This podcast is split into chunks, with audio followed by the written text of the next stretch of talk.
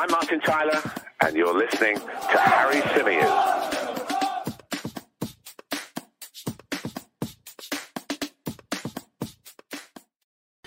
Hey everybody, welcome back to the Chronicles of a Gooner, the Arsenal podcast, part of the 90 Min Football Network with me, your host, Harry Symeou. And as always, we've got plenty of Arsenal news to discuss. There's plenty of debates to be had. There's plenty of topics for us to smash through during the duration of this show. We're going to be talking Lisandro Martinez. We're going to be discussing the latest on Rafinha, we'll be talking Tielemans, we'll be talking Lucas Torreira, and whatever else comes up in the chat. So lots and lots, as I say, to get into. A big hello to everybody who's already with us in the live chat. I can see there are plenty of you here already, so a big thank you to every single one of you. If I could ask you straight away to hit that like button, it would really, really help. Of course, the more likes on a video, the more the algorithm likes it, the more it gets put in front of people, and the more people have a choice to then click on it or basically stick two fingers up at it and move on to the next thing. So, yeah, look, lots, as I say, to chat about. But if you could show me that support, do me a solid. I'd be very, very grateful. OK, let's start off with Rafinha. Now, I know that I put the Lisandro Martinez thing first in the title, and we will come on to discuss that and the latest on that in detail. But I want to start off with Rafinha, because those of you who listen via audio only, you will not have heard my views on the Rafinha situation just yet. Now, when the news broke last night, I was out. I'd gone out for a meal with some friends. We were sitting, all Arsenal fans, by the way. We were chatting about the summer's business. We were talking about what we hoped Arsenal would be able to get over the line between now and the end of the window. Lots of us were sort of pretty positive, or at least optimistic, about the idea of signing Rafinha, the idea of Arsenal being able to get this done despite all the moving parts involved in this deal and in this conversation. And then, of course, the news broke that Chelsea had, and I used the term yesterday on the video I did, gazumped us. Chelsea have come in at the 11th hour and offered much more money than Arsenal were willing to offer, have managed to meet Leeds United's valuation. And given that they're in the Champions League, that they probably stand a greater chance of challenging for the game's major honours next season than Arsenal do, doesn't really come as a surprise at that point that Rafinha would even entertain the idea of joining Chelsea. It doesn't come as a surprise at all. And if you think about this, and if you think about this logically, we were told this from the off.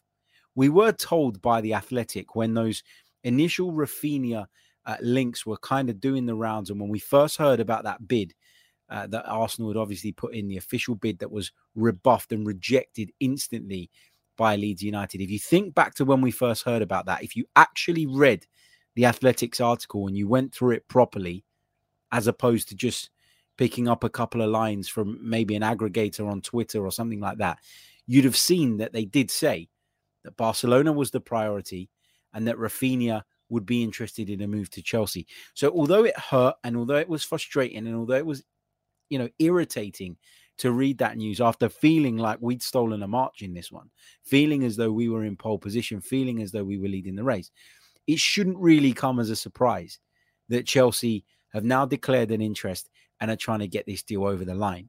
We've also heard this afternoon that it's not dead with regards to Barcelona yet, that Barcelona could still potentially find a way of getting this deal done. Of course, Barcelona on the verge of selling Frankie de Jong to Manchester United for a deal worth in total around about 85 million euros. Now, I don't believe that they'd want to spend all of that money on Rafinha. I don't believe that they'd even want to spend the majority of that money on Rafinha, because we know that they're looking at Robert Lewandowski, and we know they've got other targets. But Barcelona are the type of club that could just magic up those funds at the 11th hour and come in, and we know that Rafinha wants to go there. So the point I'm trying to make here is that although it came as a surprise yesterday, and although it came as a bit of a shock, and my initial reaction was one of disappointment, frustration, I have to say that the more I've thought about this, and now that I've slept on it, I guess I'm not actually that surprised. And actually, we should have been prepared for this possibility. I think we've got this big, big problem as fans in general, whereby we hear a link to a player and we become so invested in that link without it actually being anything concrete, you know, without agreements being reached, you know, prior to those discussions even taking place with the players. We seem to get so emotionally invested. Why? A number of reasons. A, we're desperate to see the team improve. And I think although we wouldn't have said that a wide player was necessarily right at the top of the list going into this summer, you would say that it is one of the top 3-4 positions that we need to recruit in, because of the fact that, as I've said on multiple times recently, we've, we struggled at certain points in the season with regards to outputs from the likes of Saka, Martinelli, Emile Smith-Rowe, Odegaard. And I'm not for a second saying that they aren't good enough or that they didn't have exceptional seasons on an individual level. But unfortunately, they're not at the point in their careers yet where they can be relied upon to deliver to the highest level every single week. And that's the reality of it. So the idea of bringing in Rafinha, a Premier League experienced winger who's had two very, very positive seasons in Leeds colours, in a side that for long periods has struggled, gave everybody kind of encouragement that we could improve in that area, and that with him and Gabi Jesus both sort of on the verge of signing, we'd have really refreshed and strengthened that forward line for around about £100 million in total. And the idea of that was a really positive one. The idea of that appealed to Arsenal fans. And so naturally, when you hear that that is now less likely, it is deflating. But let me tell you something. Rafinha is not the only winger in the world. He's not the only exciting wide player in world football. Arsenal clearly set a ceiling in terms of what they wanted to pay for Rafinha. And you can sit here and you can moan about that, and you can complain about that, and you can say, well, it's Arsenal penny pinching and it's Arsenal not wanting to go that extra mile in order to get the player we need. And I would argue that actually at times we've gone that extra mile and we've got it really badly wrong. And when that happens, it's really, really difficult to put it right. You end up essentially stuck with players who are just not at the level that you need. And you've signed them up on these mega contracts that nobody else wants to touch and nobody else wants to go anywhere near. I mean, I think we can all agree. And as much as I like the player, if Arsenal had been this pragmatic when going into the negotiations for Nicolas Pepe, we could have spent that money far more effectively. So is it always a bad thing when you take a step back from a negotiation, when you look at a situation and think, no, that's me going beyond what I'm comfortable paying? I don't know. And it goes back to a point that I made just a few days ago as well. You know, I talked about that discussion that was doing the rounds online, people questioning and asking how on earth Arsenal all of a sudden had so much money at their disposal. And my point was, yes, we are bringing in players. But when you look at the average price of all of those players, if you take the collective and you add them all up and you divide it by the number of players, actually, we're still not in the bracket of spending 70, 80 million pounds on single players in the way that Manchester City can, in the way that Liverpool have done this summer with Darwin Nunez, when you take into consideration the total value of that deal, when you think about what Manchester United are about to do with Frankie de Jong, when you think about Chelsea's spend last summer on Romelu Lukaku.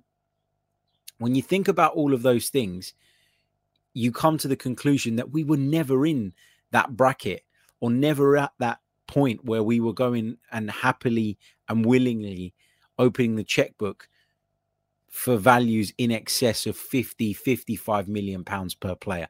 Now, we've done it on the off chance. We did it one off with Nicolas Pepe. And again, I go back to that. And this is no slight on Nicolas Pepe, because I actually think he's a decent player. And you know my thoughts on Nicolas Pepe. I don't need to go into it again. But the point I'm trying to make here is that we don't do that regularly. So what gave people the impression that we were going to go into this negotiation and bow to Leeds United's demands? Now, we know what Arsenal were trying to do. They were trying to go in there. They were trying to unsettle the player. They were trying to steal a march on the other sides interested in Rafinha, who had yet to make formal offers, who had yet to actually table bids. Barcelona have been talking about Rafinha. Rafinha has been talking about Barcelona for months and months and months. Personal terms have been agreed between Rafinha and Barcelona, but have they come to Leeds United with an actual offer yet? No. Chelsea hadn't done it either until yesterday.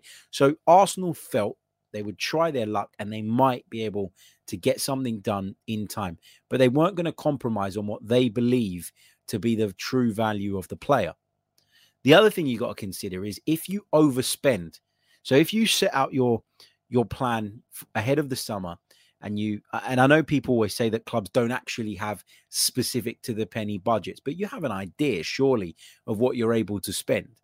But if you sat down in the summer, or ahead of the summer, I beg your pardon, and mapped out what it was you were looking to do this summer, there comes a point where overstretching yourself on one player has a domino effect on the other players that you're looking at, has a domino effect on your ability to bring those other players in, and therefore you can't always execute the total plan if you're going to sort of bow down to pressure and if you're going to, essentially go beyond your means on one of your targets in particular.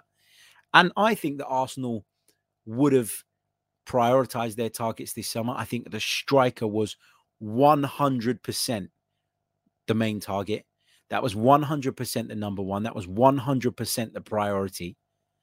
And so had this been the other way round, so had Manchester City been demanding 60 million for Gabriel Jesus, I think Arsenal might have been more open and more inclined to say, this is our top priority. We really do need this player to come in this summer. He's the man. He's the one. Let's do it. Let's do it. Let's go that extra mile. But the winger situation, the way it is, there is a need there, but it's not a desperate need. It's not the number one priority for me. And I think often in these situations, you got to go by your gut feel. You got to go by what you initially felt when you heard about this. And I must admit, when I heard that Arsenal were in for Rafinha, that they'd made an offer, and that Leeds United were not going to budge and not open to accepting anything below £65 million. My first reaction was, whoa, that's a lot of money. And throughout the duration of this story running, I've said repeatedly that I think that maybe we can get this deal done at £50–55 million. And perhaps we could have had another club not come in with the aim of gazumping us. But this is a saga that is far from done yet, based on what we're reading today. And I want to share with you guys some of the latest tweets. I know people have been sort of on Fabrizio Romano's feed and sort of refreshing it literally every second in order to try and keep up to date with what exactly is going on. Let me just bring it up on the screen for you and we'll talk a little bit about it. So let me share with you his latest tweet. Here it is. This is with regards to the Rafinha situation. He says, Chelsea are waiting for Rafinha's answer. Been told Deco has direct talks with Chelsea scheduled for tomorrow. Talks are still on after the agreement was reached with Leeds, which is apparently £60 million. He also says Barcelona and Arsenal will try until the end. Reminder that Barca agreed personal terms with Deco 4 months ago. Now, you've got to think about this in a logical way and understand why. And understand why this has never been as straightforward a deal as people think. So first of all, there's the Barcelona factor. Okay, as Fabrizio Romano says, Barcelona and Rafinha had agreed at terms 4 months ago. So by all accounts, the player probably thought that Barcelona were going to come in, they were going to negotiate with Leeds United, they were going to get that deal done, and we'd be able to move forward with that. That's not happened yet. Chelsea have come in and agreed a deal with Leeds United in the region of £60 million. But if Rafinha believes that Barcelona could still come in and could still strike a deal, he'll hold off. And that's what we're seeing here, because yesterday we were told it was done. We were told that personal terms between Rafinha and Chelsea had already been agreed. And today we're being told that there's still no answer yet from Rafinha. Now, I don't think it's particularly unusual that a player takes a day or two to think about the offer that's on the table to them. But the point I want to stress at the time of recording at 7:21, and knowing my luck, they'll probably say at 7:30 that the deal is completely done. But the point I'm trying to make here is that this has always been a very, very complicated deal. There are a number of clubs involved. There's an agent who has strong links to both Chelsea and Barcelona, clearly for obvious reasons, because he played for both of those clubs. And so this was always going to be a negotiation in which Arsenal were coming into it at a disadvantage. Now, they hoped that by moving first and by moving early, they'd gain some advantage and potentially be able to get this done. But this is the reality of the situation today. Am I upset? Am I frustrated? Am I disappointed? Yeah, I am, because I'd have loved to see Rafinha come into Arsenal, because I think he is a superb footballer. I think he's a brilliant player. But this is just one of the battles in the war that is the transfer window for Arsenal this summer.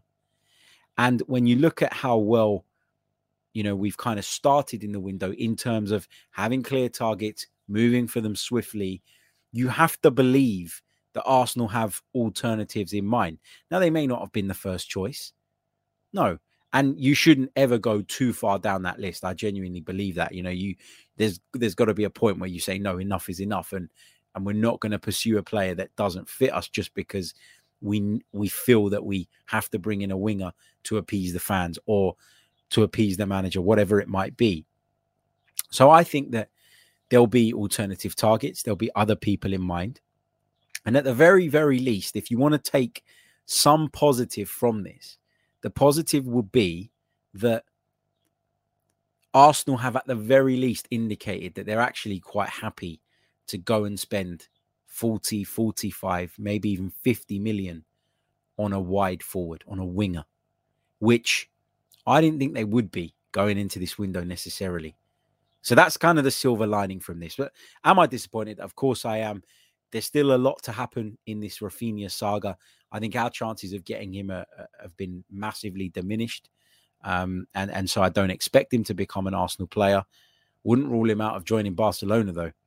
And wouldn't that be funny for those Chelsea fans that are all over the social media platforms today mocking us at the fact that they've been able to agree terms with Leeds United. Anyway, let's just quickly check in where we're at in terms of audience at the moment. There's nearly 700 of you with me live right now. Big thank you to every single one of you. But disappointingly, we've only got 105 likes on the board. I want to set a target of 400 likes between now and the end of the show. So if you haven't done it already, make sure you hit the like button. Also, if you haven't done so already, please do subscribe to the channel, because we're just a handful of subscribers away from hitting 22,000 here on the Chronicles of a Gooner YouTube channel. If you are listening on Apple Podcasts, Spotify, or any of the podcast stores, then please do leave us a review as well. That is very, very much appreciated. Okay, that's enough on Rafinha. Looks like that isn't happening. It looks like Rafinha is going elsewhere, and it looks like we're just going to have to get over it and move on. Time to focus now on Lisandro Martinez. The Argentinian defender has been linked with Arsenal for probably about 10 days now. Arsenal have been very, very interested in the player. We know that Arsenal initially had an offer of 35 million euros rejected by Ajax. We heard rumours that another bid had gone in. We're hearing today from Sun Sport, from Charlie Wyatt in particular, that Arsenal have submitted yet another offer for Lisandro Martinez, which is closer to Ajax's £34 million valuation of the player. Now, that's pounds, not euros. Again, not entirely clear how much that is, but there's the added complication now of Manchester United. Now, under normal circumstances, okay, and I'll explain what I mean by normal circumstances in a minute, I'd have said that Arsenal, given what they showed last season, given that they've improved in a lot of ways, given that they seem to be adopting a much more effective approach going forward, given that they've shown some ambition already in the window by signing Fabio Vieira, a player that is very much highly rated in his homeland for £34 million, given that they've just forked out about £45 million in order to land Gabriel Jesus. An announcement for that one is imminent, which is great news. Given all of that, taking all of that into consideration, if I were a player looking from the outside in, I would say that right now, Arsenal have a bigger pull than Manchester United. They've got a settled manager who's been there for a couple of years now, 2.5 seasons, has taken them forward, narrowly missed out on Champions League football. There's a real feel-good factor around the football club again. It's a massive football club, probably third only to Manchester United and Liverpool in this country. Why wouldn't it be an appeal? And you compare that to Man United, who, yes, are massive and, yes, financially can offer quite an attractive proposition. But they have been in turmoil for years now. You know, Jose Mourinho went there, I think left them in a really bad state when he left. Yeah, he finished second, said it was a great achievement. It probably was in hindsight. Won them a Europa League, I believe, in a cup. Moved on. Ole Gunnar Solskjaer took over. There was a bit of a new manager bounce. When he came in, everybody was positive about it. They got knee-jerk Manchester United and extended his stay because of those positive vibes, if that's what you want to call it. And very quickly, that went south as well. And now they're in an even worse situation, whereby a total rebuild is needed at Manchester United, similarly to the way there was one required at Arsenal not so long ago. But we're further along that process. We're further down that road. And so I would argue that if I were a player looking from the outside in with no affiliation to either of the two clubs, I would prefer to join Arsenal at this moment in time. However, the added complication that I referred to earlier is Eric Ten Hag. Manchester United have appointed Eric Ten Hag as their manager. He has come in and he has clearly identified a number of targets.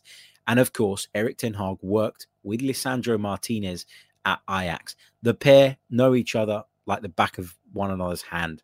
The pair have a connection. The pair trust and have faith in one another. Eric Ten Hag's coaching is a large part of why Lisandro Martinez is even being talked about now as a target for some of the Premier League's biggest football clubs. So there will be a temptation on Lisandro Martinez's part to lean towards the devil that he knows. And there will be a temptation to join Manchester United, because there always is, because they're bloody massive, just like there is with Arsenal. Big clubs have a pull regardless of where they are in the table.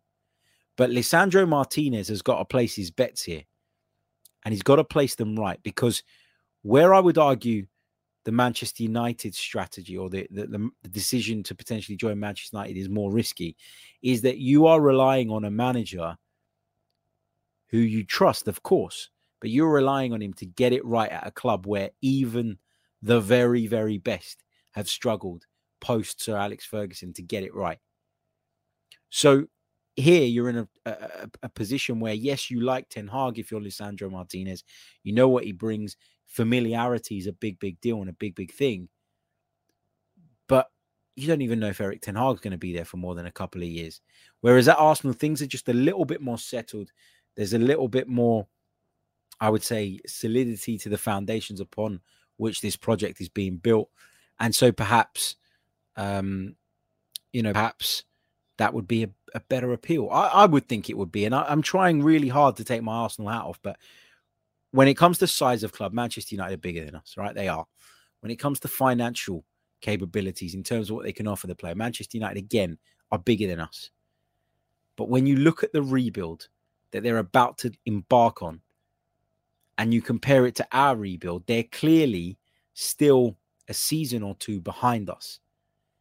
And that would worry me if I was a player going into that. And the idea of sort of pinning all of your hopes on Eric Ten Hag because you know him and because you're familiar with him would scare me as a player, because there's no guarantee it's going to work out for him at Manchester United, and therefore there's no guarantee that it's going to work out for you either. I think there's more chance of succeeding at Arsenal for Lisandro Martinez right now, next season, for example, unless United go absolutely batshit crazy in the transfer window. So I still feel as though we can get this deal done. You look at the fact that, you know, Ajax are loving this, right? Ajax are loving this. They've essentially sparked a bidding war between Arsenal and Manchester United. But ultimately, there's going to come a point where Arsenal are going to meet the valuation. I think we will get there. The question is, are we going to get there quick enough? Are we going to get there before Manchester United do? Because with Rafinha, it never felt like we were ever going to go up to the £65 million.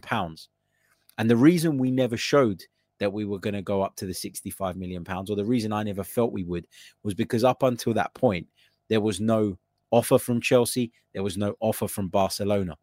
And so why would you go above and beyond? Why would you go that extra mile? Why would you essentially offer to pay more than the market value for something if you don't have to? You probably wouldn't, particularly when you've got other business to be doing. So I think with Lisandro Martinez, the emergence of Manchester United as a serious possibility for him almost forces our hand a little bit. And I think the fact that they are interested is what's contributed, if indeed it's happened, to Arsenal hurrying up with that next bid. But we're also told that there's been no response to that bid, and that's not particularly encouraging. That suggests to me one of two things. Either Ajax are waiting to see if Manchester United can better that, and therefore they are fully invested in this bidding war and doing their utmost to facilitate it and make it happen, or we're still not at the valuation.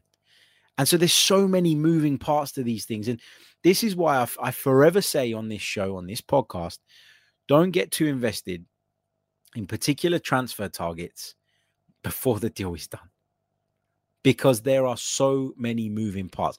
We've just talked about Rafinha. Think about the moving parts with Rafinha, okay? There's Leeds, who have a very high valuation of the player and don't want to compromise on that.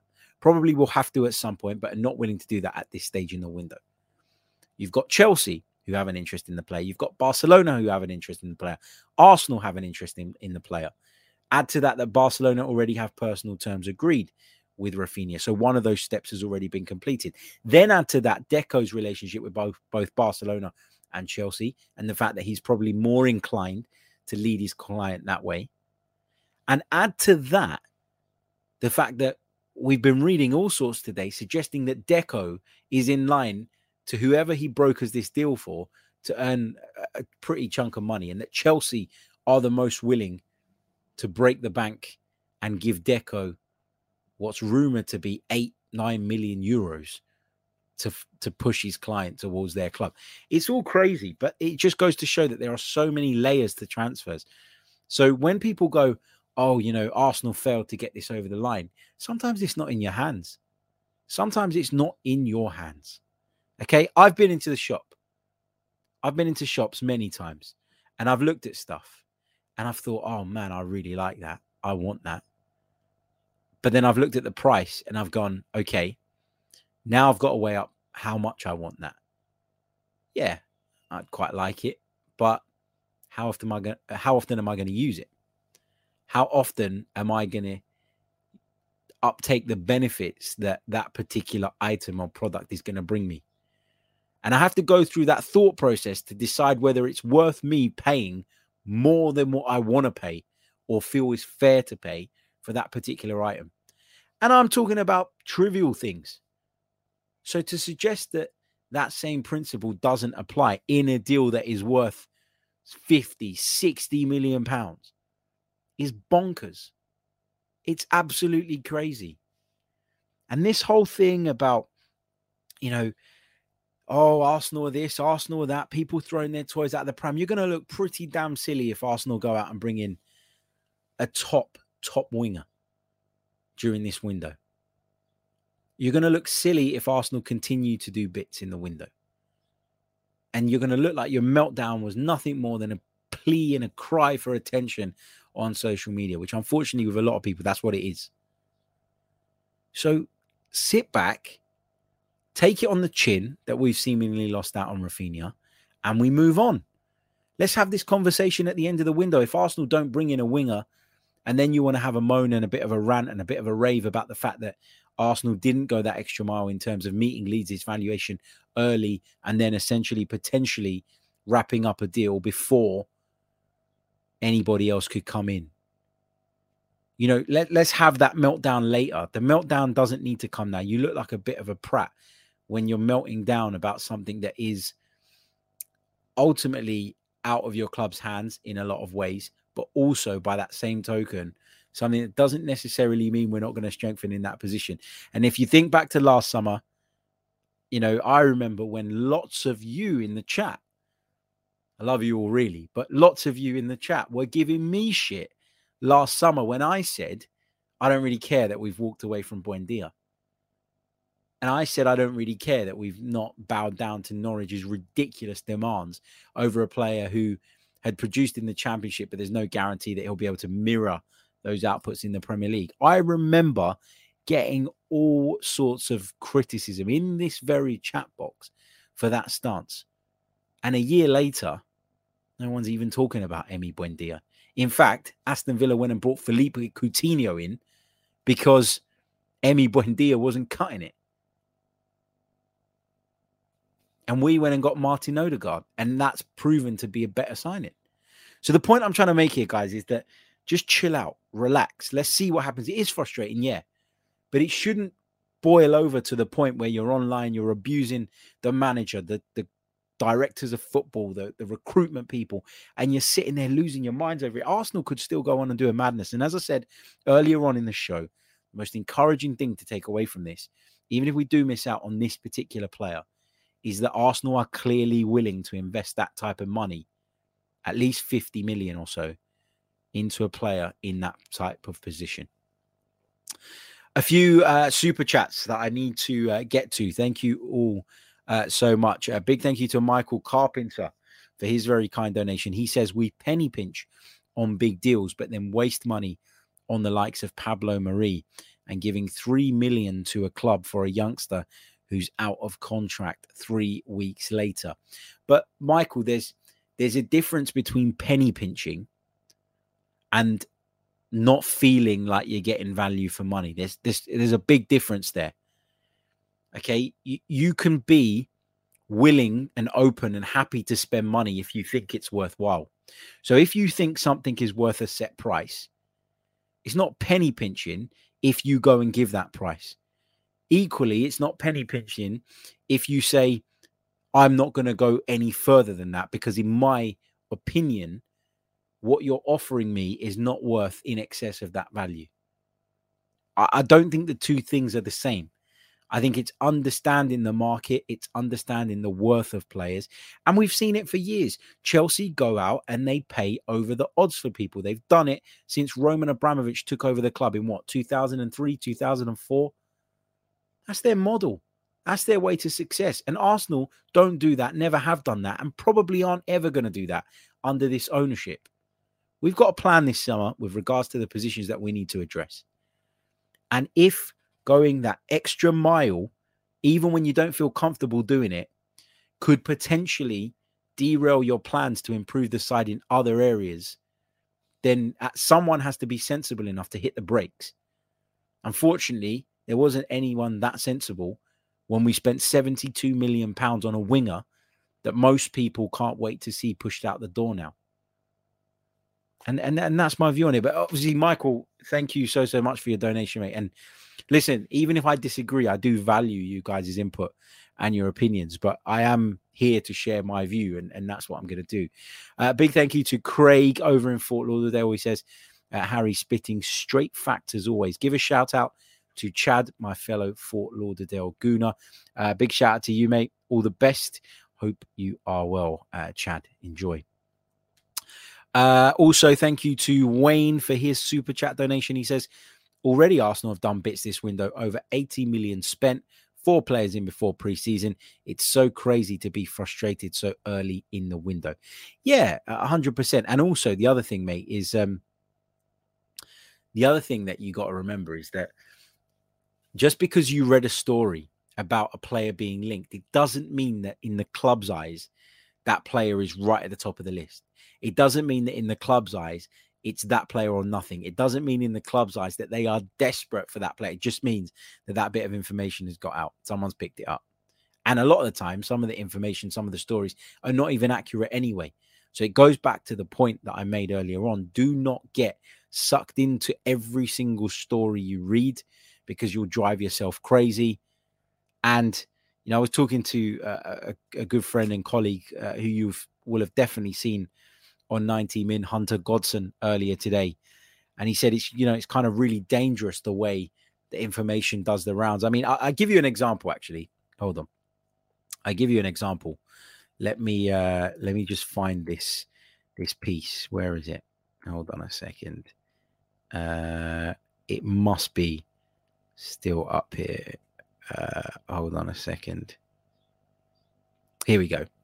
I'm going to share this with you guys. Now, I don't have a problem with this, first of all, right? In fact, I used to write on this website, so I'm not seeking to dig them out. But I just want to give you an example of how things can catch on like wildfire. Okay, so over on thisisfootball.com today, and I saw this come up. Well, a few people saw this come up on News Now and sent it over to me. Okay, so this was the piece. Harry Symeou reveals exciting in-house Gunners update. Harry Symeou, sometimes found on TalkSport, has revealed that representatives of Bukayo Saka are satisfied with Arsenal's transfer window so far this summer. The 20-year-old now just has 2 years left on his contract, blah, blah, blah. These were my quotes. This is what I said on 90 Min's Talking Transfers podcast. We've also been told that Saka's people are watching the window and have been quite pleased by what they've seen and could potentially sit down with Arsenal sooner rather than later as well. Now, we've been told means that we've read, we've heard in passing. I've not tried to take that information and say, that's my information. I've read that information. And I've said, we've also been told if you go and listen to the podcast, you'll see that it was kind of like a passing comment, but they've made a story out of it. And that's fine. You know, it's their prerogative. They can do whatever they want. You know, I've said what I've said. They haven't misquoted me, but the context can sometimes be missing from these things. You know, for example, do you remember all those years ago when Arsenal were linked with Max Allegri? Arsenal have held talks with Max Allegri. It's definitely happened. Could have been as simple. And this is how Hunter put it. And I think it was brilliant. Could have been as simple as get on the phone to his agents. Is Max Allegri interested in Arsenal? No, he's not. Not for the time being. Thank you very much. Goodbye. Bang. Contact's been made, but the talks amounted to nothing. And so we've got to be so, so careful when we get sucked into these things and into these stories. We really, really do. Let me see what else we've got. Pete Geary, thank you so much, mate, for your very, very kind donation too. He says, trying to explain to some fans we won't get bidding wars. Not when we have other players to get for other positions. Got told I was in the mud. Yeah, and I completely agree with you. We're not going to get sucked into bidding wars. It's just not going to happen because we can't do that right now. You know, it's not like this summer we're pursuing one target, one or two main targets. And so you can afford to play the long game. Dragging out one negotiation and getting sucked into a bidding war in one negotiation could impact 3 or 4 others that we want to do. And that's the problem that Arsenal face. And this is the issue that you face when you're trying to rebuild. Once you've done the majority of that rebuild, and we've done phase 1 last summer, this is phase 2.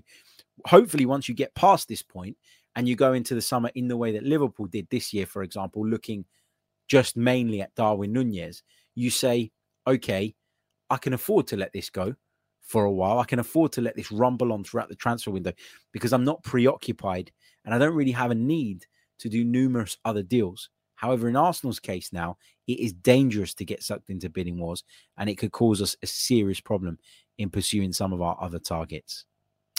Big thank you to Michael as well, who's just signed up to become a member of the channel. Thank you so, so much, mate. Really, really do appreciate it. Thank you. All the best, mate, and look forward to seeing you in the Discord server. Make sure you jump in to that as well. We'd love to have you. Okay, lots of you asking me what winger I'd like to see come in then in the event that we do miss out on Rafinha. I'll tell you what, I'm not going to tell you until we get to that 400 likes mark. What is going on? There's 900 of you live right now, but we've only got 238 likes on the board. So please, please do smash that like button. Let's try and get up to 400 likes as soon as possible. In terms of the wingers I like, I'm going to think about this and I'm going to do some content over the coming days in which I'm going to break down a few options. And remember, there'll be my options. So if Arsenal don't sign them, please don't have a meltdown on social media about the club being incompetent and all of that jazz, because it would literally be the players that I think would be a good fit. But yeah, we'll do that in the coming days for sure. I'd rather do it properly and with a bit of research rather than just kind of, you know, spiel off a few names to you guys now. But I will take some of your questions for the last 10 minutes or so of the show. So if you've got a question, please do leave it in the comments. Pop a Q at the beginning of the question. It just makes it much easier for me to pick them out from all the rest of the chat. Also, if you haven't done so already, please subscribe, because we're closing in on 22,000. Hopefully we'll get there tonight if we're lucky. So please do subscribe to the Chronicles of a Gooner YouTube channel and on all major podcast stores if you prefer to consume the content that way. Okay. M says, Harry, it seems like the club still needs a kick in the arse from external factors / parties to act quickly. I still think the Cronkies are back to their old tricks. I would counter that by saying, you know, they got Marquinhos done pretty quickly.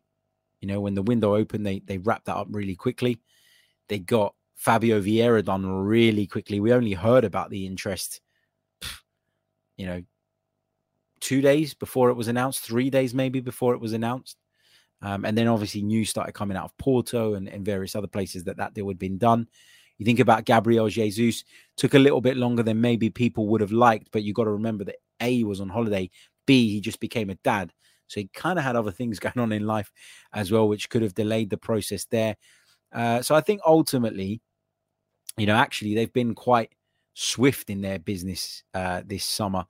I think that, you know, they were even pretty quick to go in and make a bid for Rafinha. Now, it wasn't the bid that, you know, it wasn't the bid that we kind of, or that Leeds wanted, but yeah, it's still Arsenal moving. You know, they obviously have a limit. They obviously have a ceiling at which they're willing to go up to when it comes to paying for Rafinha. And unfortunately, Leeds' valuation exceeds that. But anyway, let's see what else we've got.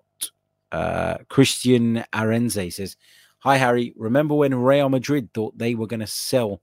I beg your pardon. Remember when Real Madrid thought they were going to seal the Mbappe deal and then he decided to stay at PSG? They took it on the chin and moved along. As Arsenal fans, we need to grow up. Completely agree. This football club is bigger than any individual. So what? Rafinha prefers to go to Chelsea. Fine, go. I'm sure that if Arsenal got some indication from Rafinha's representatives, who they were scheduled to meet with this week, claiming that, no, actually, he'd prefer to come to Arsenal, above all of those options, I'm sure that Arsenal would be trying to do everything within their power to make this deal happen and come to some sort of agreement with Leeds. But if he's not sure, if he's not sold, then okay, we move on. Now, sometimes you're going to have to convince people because, you know, this is a project. We're not in the Champions League. We're not dining at the top table just yet. And I've always said this, there will come points where you won't be someone's first choice, but you're going to need to prove to them or show them or convince them that this is the right place for them. And, you know, there are certain players that you do that with, and there are priorities in which, you know, priority positions and priority targets at which you look at and you go, yeah, you know, I've got to do everything I can here. I just look at Rafinha and I just think that Arsenal's reluctance to spend the money, and I'm not talking about any money, I'm talking about the money that Leeds want, just tells me that maybe they are a little bit unsure in some ways. Maybe not completely unsure. It's probably unfair because they've obviously been willing to put down a fair chunk of money, but they're not sure enough or convinced enough about Rafinha being worth £65 million, I guess. Galtam says, thoughts on the All or Nothing trailer? And Brett says, how do you feel about the Amazon All or Nothing documentary coming out? I'm really, really looking forward to it. The trailer was way too short. It was a teaser, wasn't it? But yeah, I'm really looking forward to it. I think it's going to give us a fascinating insight. I'm well aware that the club have an editorial say in it. So I'm not going to sit there and take every single thing as gospel, but I'm really interested to kind of break it down, read between the lines. And you know what? We're going to be doing some content around it. We're going to do some content around the episodes and the key points from those episodes. I think that's going to be really, really interesting. And I'd love to have that discussion with you guys as well. Wandering Minstrel says, which position's top of the list for you? Well, now that we've got a striker, I'd probably argue centre midfield. And then winger, and then a fullback. Lisandro Martinez is obviously right up there as well, but that's slightly different for me because of the fact that he can play in a variety of different positions. He can play left back, he can play centre back, he can play DM. And if you get him, he might be able to tick two of those boxes, maybe even three. So, yeah, interesting. Olivier says, do you ever see Arsenal paying 100 million for one player in the future?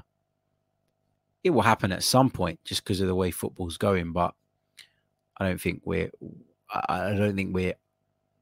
able to do that or willing to do that at this point. And I don't necessarily think that's a terrible thing. You know, I mean, people talk about Liverpool a lot, don't they? And the model under which they've built great success. But let's not forget they paid 75 mil, was it, for Virgil van Dijk? They paid crazy money for Alisson, for a goalkeeper.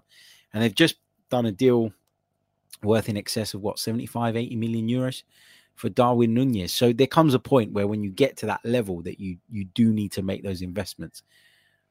But as I say, you'll be able to make those investments when you get to the point where you're going into summers only needing one or two players, as opposed to when you're in building phase and you're needing to add 5s and 6s every single summer. So I think it's a totally different ball game at the moment. Mohammed says, for the price of Rafinha, we could get Tielemans and Trossard. I think it's better for us. Thanks from Mohammed. Yeah, I mean, it's interesting, isn't it? Are Arsenal going to go back in for Youri Tielemans now? Because of the money that they're not going to be spending, I guess, on Rafinha. So we think anyway. I just wanted to quickly, and I should have done this earlier, and I totally forgot. So let me just do this now quickly. I just wanted to bring up some quotes regarding Lucas Torreira. Now, if you remember, Lucas Torreira wasn't too happy with the way Arsenal treated him. If you think about sort of the issues he had during his time at the club, clearly homesick, wasn't really enjoying London life.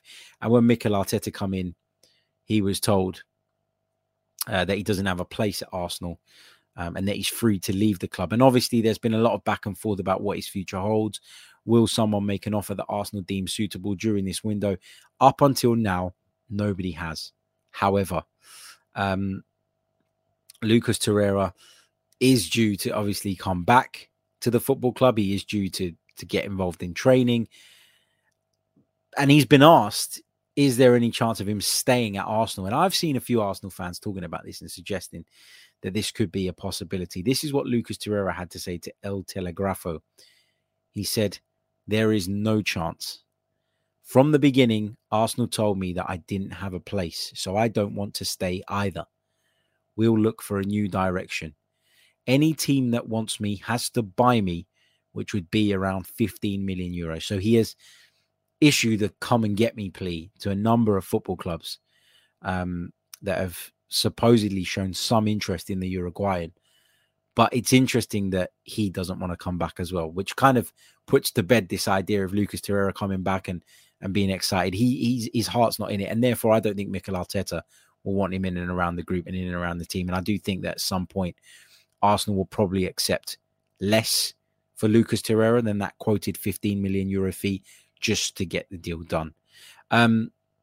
Sojo Goes So Slow says, but why is he talking numbers? Well, clearly his agents have been briefed by Arsenal Football Club that that's what it will take. Something around that value to get him out. And so he's putting that out into the public domain, as I say, as a come get me plea. Okay, I am going to leave it there. because I am absolutely shattered. I've had a crazy day, been running around London all day today. Bring you some more content tomorrow. Also going to be on TalkSport 2 tomorrow between 4 and 6 p.m. So come and join me for that. I'm sure there'll be lots of Arsenal chat as a part of that show, as well as all the other big transfer stories.